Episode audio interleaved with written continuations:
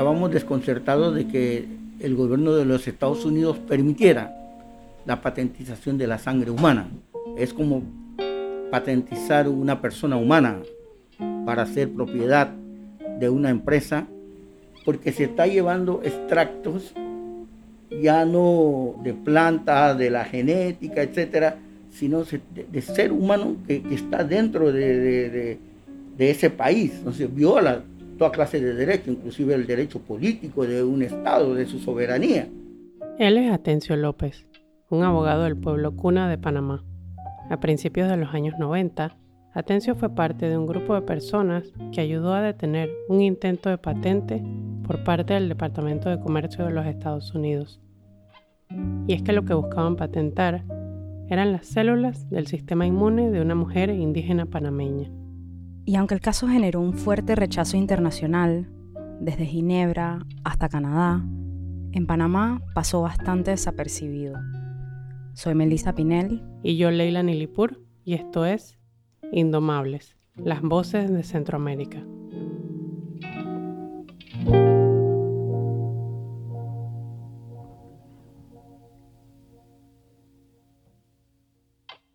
Antes de continuar, una aclaración. Aunque en la solicitud de la patente de la que vamos a hablar y en otros documentos de la época aparece el término Waimí para referirse al pueblo indígena al que pertenecía la mujer en el centro de esta historia, Hoy en día se le conoce como el pueblo Nove, así que este es el término que utilizaremos. Y bueno, a lo largo de este episodio también escucharán las palabras línea celular y material genético utilizadas indistintamente. En este contexto, una línea celular son células humanas que han sido adaptadas para crecer continuamente en el laboratorio y que se utilizan en investigaciones. Y el material genético se refiere al ADN o los genes que forman parte de todas nuestras células. En otras palabras, una línea celular contiene los genes de la persona a la que se le sacaron esas células. Y ahora, para entender cómo las células de una mujer nube casi se convierten en objeto de una patente, retrocedamos hasta inicios de los años 90, cuando un canadiense se sentó frente a su computadora para buscar una semilla de la India en una base de datos. This is 1990s, pre pre internet really, and I, I um, typed in India and patent, and uh, a few things came back, but one of the things este that came es Pat Mooney. Was... En los años 90, cuando el Internet aún no era tan común, se sentó frente a su computadora y escribió la palabra India. Le salieron varios resultados. But one of the things that came back was uh, this shocked me. I mean, I actually couldn't believe what I saw on my screen. Pero uno de los resultados le sorprendió mucho. Pat es canadiense y cofundó y por mucho tiempo lideró el Etc. Group, un grupo de sociedad civil internacional que monitorea el impacto de las tecnologías emergentes en la biodiversidad, la agricultura y los derechos humanos. En los 90, cuando empezó esta historia, el grupo se llamaba RAFI, por sus siglas en inglés. Y cuando Pat dice que escribió la palabra India en su computadora, se refiere a que buscó la palabra en una base de datos en formato CD, del American Type Culture Collection, o ATCC. La ATCC es una especie de biblioteca, pero de células, ubicada cerca de Washington, D.C. Allí los científicos guardan material biológico como requisito del proceso de patente, y esta biblioteca también vende muestras clonadas de este material a otros investigadores. Pero en lugar de encontrar semillas de la India en la base de datos, que era lo que él estaba buscando, le aparecieron las células de una indígena Waimí, o Nove, por la pequeña suma de 127 dólares, Pat podía obtener las células clonadas de esta mujer en un tubo de ensayo. Y aunque le pareció extraño, no supo qué hacer con esa información.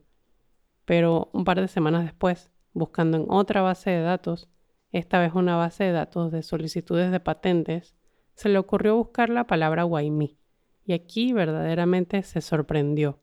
It said that there was a patent on uh, on the cell line of an indigenous uh, uh, uh, Indian woman you know, from plantation in uh, western Panama, and that she was the mother of two children, I believe. decía que había una patente sobre la línea genética de una mujer indígena Nove, de una plantación en Panamá, que era la mamá de dos niños. A Pat le empezaron a sonar las alarmas. En ese tiempo, Rafi y otras organizaciones llevaban meses debatiendo sobre si un programa llamado The Human Genome Diversity Project, o Proyecto de Diversidad del Genoma Humano en español, era ético. got money from the US government and different universities to um, este proyecto tenía dinero del gobierno de los Estados Unidos y de diferentes universidades, todo para recolectar líneas genéticas. Y Pat nos explicó que en ese momento habían identificado 722 grupos indígenas que se consideraban al borde de la extinción y que eran prioridad para la colección. in doing that, they, it was interesting how they described indigenous people. They were described as, as uh, isolates of historic interest, IHS. Not as people, but isolates of historic interest. En el proyecto describían estas muestras como unidades de interés histórico, algo que a Pat le parecía un poco oscuro. Además, le preocupaba la posibilidad de que ese material genético pudiese ser patentado, incluso unas semanas antes de que se topara con la muestra la mujer Nove, el experto en ética del proyecto de diversidad del genoma humano le había dicho que sus preocupaciones eran absurdas. Absurdas porque, según el experto, nunca iban a permitir que esto sucediera. Y que bueno, la idea de patentar material genético de una persona no tenía ningún uso comercial y no era de interés para nadie. Pero lo que Pat vio ese día en su computadora, así de casualidad, buscando información sobre semillas de la India, confirmó una de sus principales preocupaciones. No solo la idea de patentar material genético no era absurda, sino que ya el gobierno estadounidense estaba en el proceso de lograrlo. En ese momento, Pat recuerda que todo pasó muy rápido. En pocas semanas tenía un viaje programado a Colombia y le pidió a una colega con conexiones en Panamá que preguntara si alguien del pueblo Nove podría interesarle esta información. Cuando se dio cuenta, ya tenía un boleto a Panamá y una reunión con los miembros del Congreso General Nove. Uno de ellos era el presidente del Congreso General, Isidro Acosta. Mi nombre es Isidro Acosta del grupo Nove Buglé de Panamá y en 1992 eh, fui electo presidente del Congreso General Nove Buglé. A Isidro le llegó un mensaje un poco críptico. Había un señor de otro país que iba a pasar por Panamá porque le interesaba hablar con él y querían saber si era posible reunirse recuerdo que era en la noche, y le dije que sí, pues que me, me, me gustaría saber de qué se trataba. It was probably one of the most absurd experiences of my life, which was to, it was late at night already. We sat in the lobby of the hotel until almost dawn. Para Pat fue una de las experiencias más absurdas de su vida. Llegó de noche a un hotel en Ciudad de Panamá y se sentó en el lobby a conversar hasta que amaneció. 15 de septiembre del 93, si mal no recuerdo, eh, nos reunimos en el Hotel Soloy, conversamos y realmente fue una historia muy horrorosa la que me contó este señor porque yo siendo presidente de, del Congreso NOVE y ni siquiera tenía conocimiento de lo que él me relataba. Eso era una cuestión totalmente increíble para mí, pero... Esa madrugada Pat conversó con Isidro y dos miembros más del Congreso General, incluyendo uno que estaba actuando como intérprete ya que Pat no hablaba español y ellos tampoco dominaban el inglés. Y a la barrera del idioma hay que agregarle que esto no era una conversación cualquiera. What is a patent? What is a human cell line? What's genetic material? Uh, and then what could they, why should they be concerned and what could they do about it? Pat tenía que explicarles qué era una patente, qué era una línea celular, qué era material genético y principalmente si era o no algo sobre lo que debían preocuparse y qué podían hacer al respecto. So it was a long evening, uh, a, good evening in the sense that that um, they were genuinely concerned and, and anxious to understand it clearly. So we went over the details as much as we could to be as precise as possible. And I kept on La noche fue larga, productiva, y los miembros del Congreso estaban genuinamente preocupados y ansiosos por entender todo claramente. Así que repasaron todos los detalles para ser lo más precisos posibles.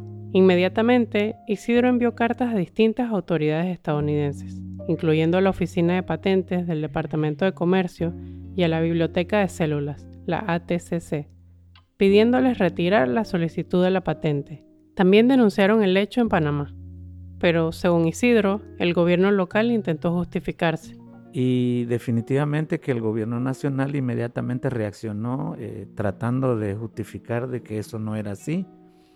Y tuve la oportunidad de hablar con estos médicos panameños, Fernando Gracia, que es un neurólogo, y el doctor Castillo, que era el otro que estaba en la investigación, porque eh, yo no lo conocía, pero cuando esto salió, pues ellos tuvieron que venir a hablar conmigo y tratar de explicarme un poco que no se trataba de lo que posiblemente era lo que yo denunciaba. Y aunque es cierto que hubo investigadores panameños del Instituto Gorgas involucrados en los estudios de los que se extrajeron las células, al parecer ellos no tenían conocimiento de la solicitud de patente.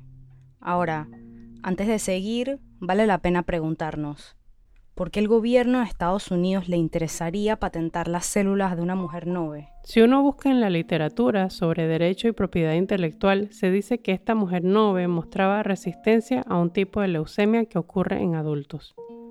Mientras que en artículos locales circulaba la teoría de que la mujer mostraba resistencia al VIH, el virus causante del SIDA, una enfermedad que iba en aumento y de la que se sabía muy poco en ese entonces. Pero en realidad no era ni una ni la otra. Si miramos la solicitud de la patente, no se menciona el VIH por ningún lado. Se menciona un virus distinto, el virus linfotrópico humano de células T tipo 2, o HTLV2, que en adelante llamaremos tipo 2. Este virus pertenece a la familia del VIH, la familia de los retrovirus pero bajo un género distinto.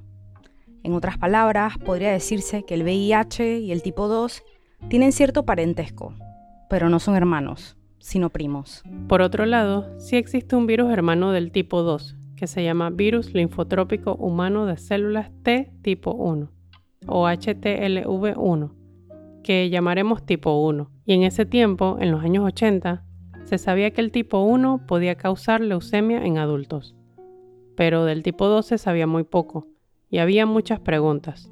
¿Causaría leucemia también o alguna otra enfermedad? ¿Cómo se transmitía? ¿Quiénes estaban en riesgo de contagiarse? A finales de los años 80 también se empezó a detectar en los Estados Unidos un porcentaje importante de infectados por este virus entre los donantes de sangre. Y sin información alguna sobre el virus, a los profesionales de la salud se les hacía difícil asesorar a las personas infectadas. Aquí es donde entró el pueblo Nove. Por esos años, investigadores del Instituto Gorgas y los Institutos Nacionales de Salud de los Estados Unidos buscaban infecciones por tipo 1 en Panamá, el virus que estaba asociado a la leucemia. Y se dieron cuenta de que en realidad no era un virus común en el país, pero en su búsqueda se toparon con otra cosa, que entre los Nove, en la provincia de Bocas del Toro, en el occidente de Panamá, había altas tasas de infección con el tipo 2 algo bastante inusual, no solo en el país, sino en el mundo. Y así, el pueblo Nove se convirtió rápidamente en objeto de estudio. Era la primera población con altas tasas del virus que no lo había adquirido por utilizar drogas intravenosas. Eso significaba que podían ayudar a los científicos a entender de qué otra forma se transmitía y si causaba alguna enfermedad a largo plazo. Y entre finales de los 80 y principios de los 90, así fue los investigadores reclutaron a miles de noves para hacer distintos estudios sobre tipo 2. Como parte de uno de estos estudios, le extrajeron sangre a una mujer nove de 26 años, que vivía en Changuinola y estaba infectada con tipo 2. Y luego crearon una línea celular basada en una célula T de esta mujer, que, dicho de otro modo, significa que tomaron una célula infectada de su sistema inmune y la adaptaron para crecer continuamente en el laboratorio de manera que se pudiesen seguir haciendo investigaciones con ella sobre este virus. Según el artículo científico en el que se publicó esta información, todos los participantes del estudio dieron su consentimiento oral para que se les extrajera una muestra de sangre. Se trataba de un estudio que se había llevado a cabo en 1989 en la finca bananera de Changuinola. Es decir, se hizo entre los noves que habían migrado desde su comarca para trabajar en las fincas de banano en Changuinola, un poblado de la provincia de Bocas del Toro. Y según Isidro, eso de que hubo consentimiento informado no lo convence del todo. Eh, ese consentimiento del que ellos hablan, pues en verdad, pues nosotros siempre lo cuestionamos y lo pusimos en tela de duda porque nuestra gente que viajan generalmente a esta área de trabajo no dominan el español. Yo personalmente no encontré ningún tipo de protocolo donde se comunicara a la población o al Congreso o a cualquier instancia de que se contara con este estudio, sino simplemente el Ministerio de Salud llegaba con la agencia de Changuinola a decir, bueno, tenemos una gira de vacunación y la gente llegaba a, supuestamente a vacunarse, a curarse y allí le extraían la sangre sin su consentimiento. Algo que es importante entender es que cuando Isidro dice que fue sin su consentimiento, no quiere decir que tomaron las muestras de sangre a la fuerza, sino que si los sujetos del estudio no dominaban el español, entonces difícilmente se puede asegurar que entendían a lo que estaban accediendo. Ahora, lo que sucedió después, lo que realmente generó indignación internacional, lo llevaron a cabo dos investigadores afiliados a los Centros de Control de Enfermedades de los Estados Unidos, Jonathan Kaplan y Michael Dale Larmore. Hicieron una solicitud de patente en Estados Unidos y Europa, con la línea celular infectada de la mujer Nove, y en la que se listaban ellos dos como sus inventores. Algunos de los posibles usos que detallaban para esta línea celular incluían la identificación de agentes antivirales como medicamentos, insinuando un posible interés de parte de la industria farmacéutica. Dos científicos norteamericanos estaban a punto de obtener los derechos exclusivos sobre las células, o sea, el material genético, de una mujer indígena panameña.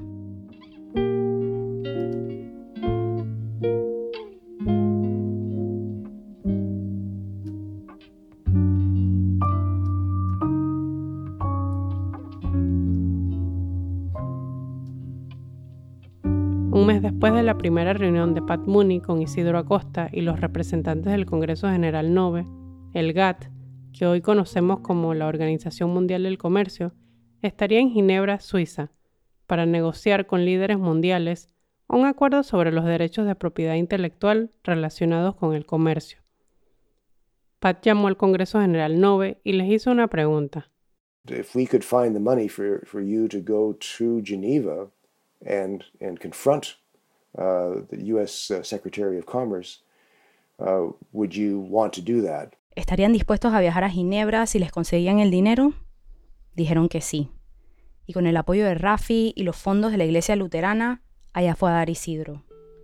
Una de las primeras cosas que hizo al llegar a Suiza fue hacer una conferencia de prensa en un restaurante junto al Fondo Mundial para la Naturaleza y la organización SwissAid para hablar de la patentización de la biodiversidad. Isidro aún guarda los recortes de periódicos de la época, publicados en francés y alemán, con información sobre su visita a Ginebra y la controversia de la patente.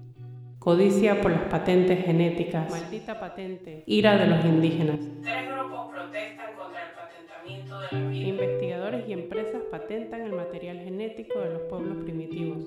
Porque también fuimos al Parlamento Europeo a, a denunciar esto. También fuimos a Holanda, que había un espacio allí, eh, un congreso.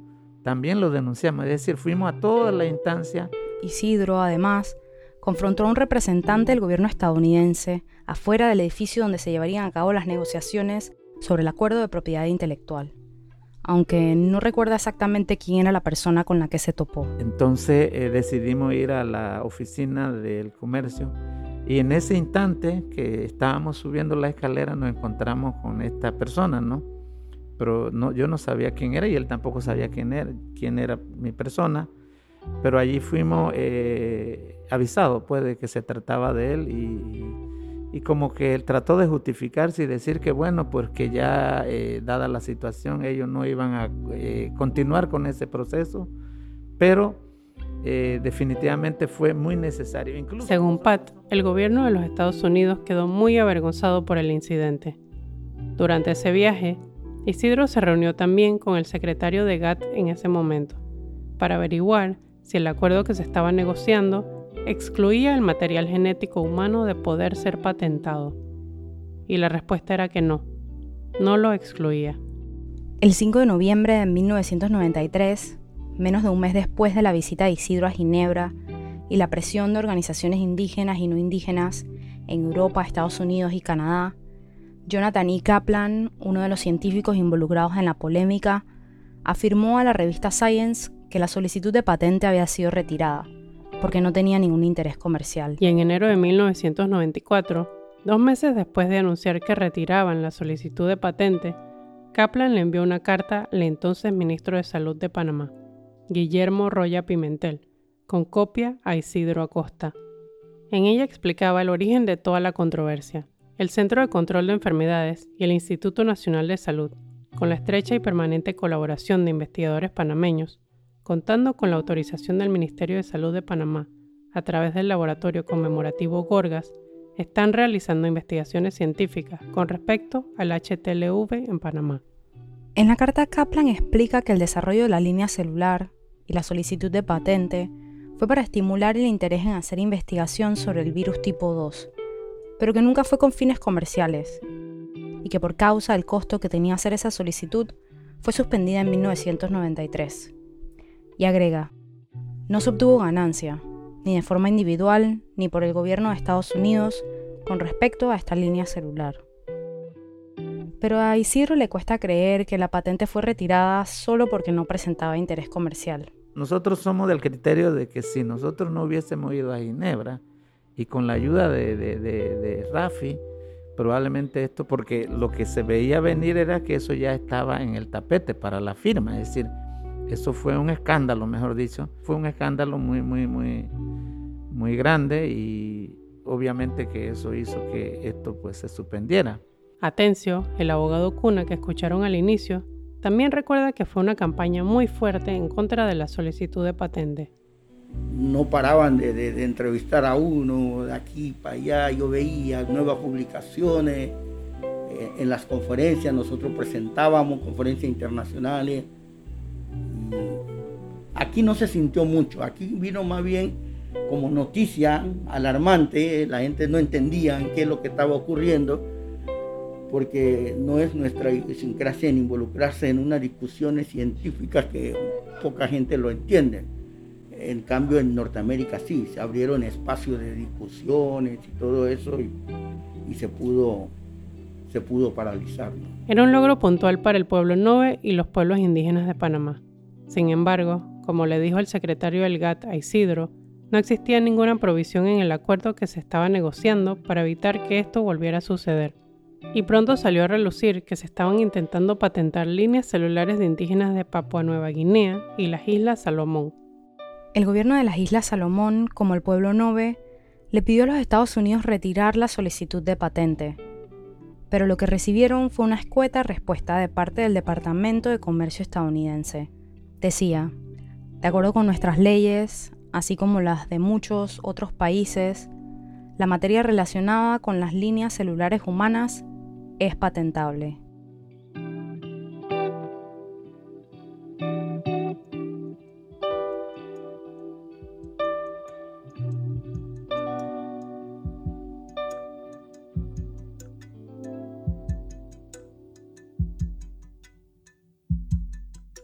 Ya han pasado 30 años desde que todo esto empezó, y en Panamá, al menos, ya existe un Comité Nacional de Bioética de la Investigación, aunque en los años 80 ya había un comité dentro del Instituto Gorgas, no fue hasta finales del 2014 que se creó el Comité Nacional por Decreto Ejecutivo y hasta mayo de 2019 que se le dio una normativa legal por medio de la Ley 84. Esto ya es un paso en la dirección correcta, pero tampoco es garantía de que no se vuelvan a cometer abusos en nombre de la ciencia. Esta es Argentina Jing, presidenta del Comité Nacional de Bioética de la Investigación. Mira, todavía persiste, eh, digamos, ese riesgo, porque hemos tenido conocimiento de que a veces han venido misiones, supuestamente, para eh, misiones que van a llevar medicamentos y después vemos una publicación. O sea, ¿qué ha pasado que ganan acceso al país como un programa de asistencia social y luego, sin pasar por el comité de bioética, hacen alguna investigación en la que realmente no hay manera de saber si los sujetos entendieron, sin ningún tipo de presión ni coacción, a lo que estaban accediendo. Entonces siempre está ese riesgo de que los países eh, más poderosos o más desarrollados busquen, digamos, una vía eh, eh, de evadir la revisión ética en el hogar. Y a los pueblos indígenas, naturalmente, les queda un poco de recelo. Sus conocimientos tradicionales y sus recursos han sido explotados por mucho tiempo, y con frecuencia sin ningún tipo de consideración hacia ellos. Este es Pad, nuevamente. For decades now that, that the knowledge of indigenous people in terms of medicinal plants has been ripped off constantly by pharmaceutical companies around the world and chemical companies around the world without any real care or attention to, to the source of that knowledge or, or, or any kind of repatriation of, of, of, of benefit from that to, to those indigenous communities. Según explica, las industrias farmacéuticas constantemente se apropian del conocimiento que tienen los pueblos indígenas de las plantas medicinales. La mayor parte del tiempo sin ningún tipo de cuidado o atención a la fuente de ese conocimiento, y sin ninguna repartición del beneficio a esas comunidades. Pero a pesar del recelo y a pesar de las malas experiencias, no se niegan a colaborar con la ciencia. Siempre y cuando se reconozcan los aportes de los pueblos indígenas, se les consulte debidamente y se desarrolle de manera ética. Así lo pone Atencio. Nosotros queremos contribuir con el desarrollo de la ciencia, con el desarrollo del mundo, pero que se nos dé los créditos igual como se le dan a los científicos, etcétera, y, y nada, y se diga, bueno, hoy hemos descubierto esa medicina, de repente nosotros, mira, a nivel de propiedad intelectual, a nivel mundial, no hay una sola ley internacional que proteja los derechos intelectuales en todo sentido de la palabra eh, culturales de los pueblos indígenas. Para Isidro además hay otro componente, y es un componente central de la cosmovisión de los pueblos indígenas, no solo de Panamá, sino globalmente, y tiene que ver con la relación de los humanos con la naturaleza y la forma como la utilizamos para el bien común y no para explotarla y mercantilizarla. Bueno, obviamente nosotros eh, como pueblo indígena ni nos oponemos al desarrollo ni al conocimiento científico, pero eh, la, reclamación que yo hacía era, bueno, eh, la vida, todo lo que tenemos es universal, es decir, eso no, no tiene costo. Entonces, ¿por qué, ¿por qué mercantilizar un fenómeno que no nos ha costado nada a beneficio de un sector? Entonces, el tema aquí es también ver un poco esos beneficios, eh, las implicaciones o el impacto que eso puede tener para la población.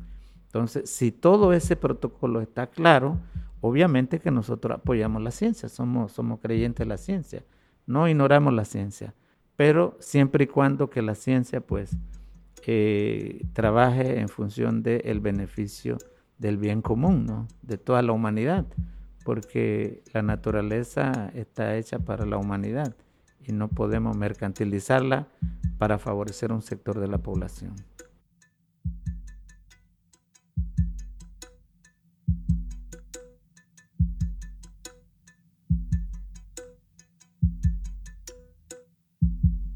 Hace 70 años, en 1951, las células de una mujer afroamericana de escasos recursos de Maryland, Estados Unidos, revolucionaron la medicina, ayudando con avances médicos que fueron desde el tratamiento del cáncer hasta la vacuna contra el polio.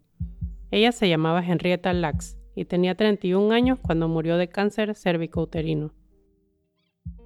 Pero una muestra de sus células extraída en el hospital captaría la atención científica. Eran capaces de seguir sobreviviendo y replicándose en el laboratorio indefinidamente. En otras palabras, eran células inmortales, podían cultivarse y replicarse una y otra vez para hacer experimentos. Pronto se convirtieron en la primera línea celular humana, la línea HeLa. Pero Henrietta nunca lo supo, ni mucho menos dio permiso para que sus células se utilizaran para investigaciones médicas. Sus descendientes tampoco lo supieron hasta 25 años después de su muerte, ni recibieron beneficio alguno de las más de 11.000 patentes en las que aparecen estas células. Y luego, casi cuatro décadas después, en Changuinola, un poblado de Panamá, una mujer nove dio una muestra de su sangre para un estudio científico, sin entender que el gobierno estadounidense intentaría patentar sus células sin su consentimiento. En su momento, cuando Isidro y el pueblo Nove pidieron detener la solicitud de patente, se les dijo que no tenía fines comerciales. Sin embargo, como dijimos antes, entre los posibles usos que detallaba la solicitud se mencionaba la identificación de agentes antivirales, como medicamentos. Quizá nunca podremos saber a ciencia cierta cuáles eran las intenciones detrás de esta solicitud de patente, pero lo cierto es que aunque las investigaciones con líneas celulares humanas puedan avanzar muchísimo las ciencias y la medicina, nos preguntamos por qué, más de una vez, esto se ha hecho a costa de poblaciones vulnerables, que al final no se ven retribuidas por la multimillonaria industria de materiales biológicos humanos. Como dicen Isidro y Atencio, los pueblos indígenas están dispuestos a contribuir con los avances de la ciencia, siempre y cuando esto se haga de manera ética. Y aunque la mayoría de los artículos que fueron escritos sobre la solicitud de la patente dicen que nunca se supo quién fue la mujer a la que le sacaron estas células, Isidro dice conocerla. Y según Isidro, ella no tiene idea de que hace 30 años dos científicos estadounidenses depositaron un pedacito de su cuerpo en una biblioteca de células en Washington. Ni mucho menos sabe que lo hicieron bajo las condiciones de un tratado llamado el Tratado de Budapest. Según una carta que recibió Isidro de parte de la ATCC, luego de solicitarles que devolvieran la línea genética de esta mujer indígena, las condiciones del tratado no permitían su devolución hasta que pasaran al menos 30 años. 30 años que recién se acaban de cumplir. Pero ni Pat ni Isidro saben qué sucedió con estas células. Ya no aparecen en el catálogo de la ATCC, al menos no de manera evidente. Si uno busca con los términos Nove o Guaymí, no surge nada. Así que nos queda la duda. ¿Qué pasó con esas células? Y si ya pasaron 30 años, ¿será que las pueden devolver?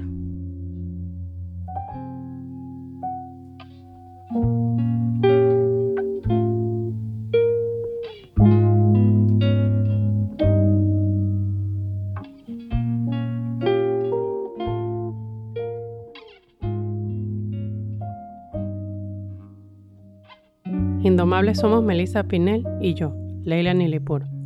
Gabo García de Paredes es nuestro asistente de producción para esta temporada. El arte de este episodio estuvo a cargo de Ana Sofía Camarga. Pueden encontrarla en Instagram como arroba camargatm. Gracias a Pat Mooney, Isidro Acosta y Atencio López por compartirnos sus recuerdos y a Argentina Ying por responder todas nuestras dudas sobre el Comité de Bioética de la Investigación de Panamá. Este episodio fue producido gracias al apoyo de PRX y el Google Podcast Creator Program. Durante 2020 tuvimos semanas intensas de cursos y mentorías que nos dieron la oportunidad de pensar qué tipos de historias queríamos contar desde Indomables y cómo podríamos llegar mejor a ustedes, nuestros oyentes, y a las cosas que les importan. Y en ese proceso nos dimos cuenta de que hacen falta más voces centroamericanas contando las historias de Centroamérica. Con los recursos de Google y PRX, nos aventuramos a buscar esas voces más allá de Panamá. Y con el apoyo de productores centroamericanos, logramos producir una verdadera temporada. Les traemos ocho episodios, incluyendo historias de Honduras, Nicaragua, Guatemala, de centroamericanos en Estados Unidos y, por supuesto, de Panamá. Publicaremos dos episodios al mes. Como siempre, gracias por escuchar.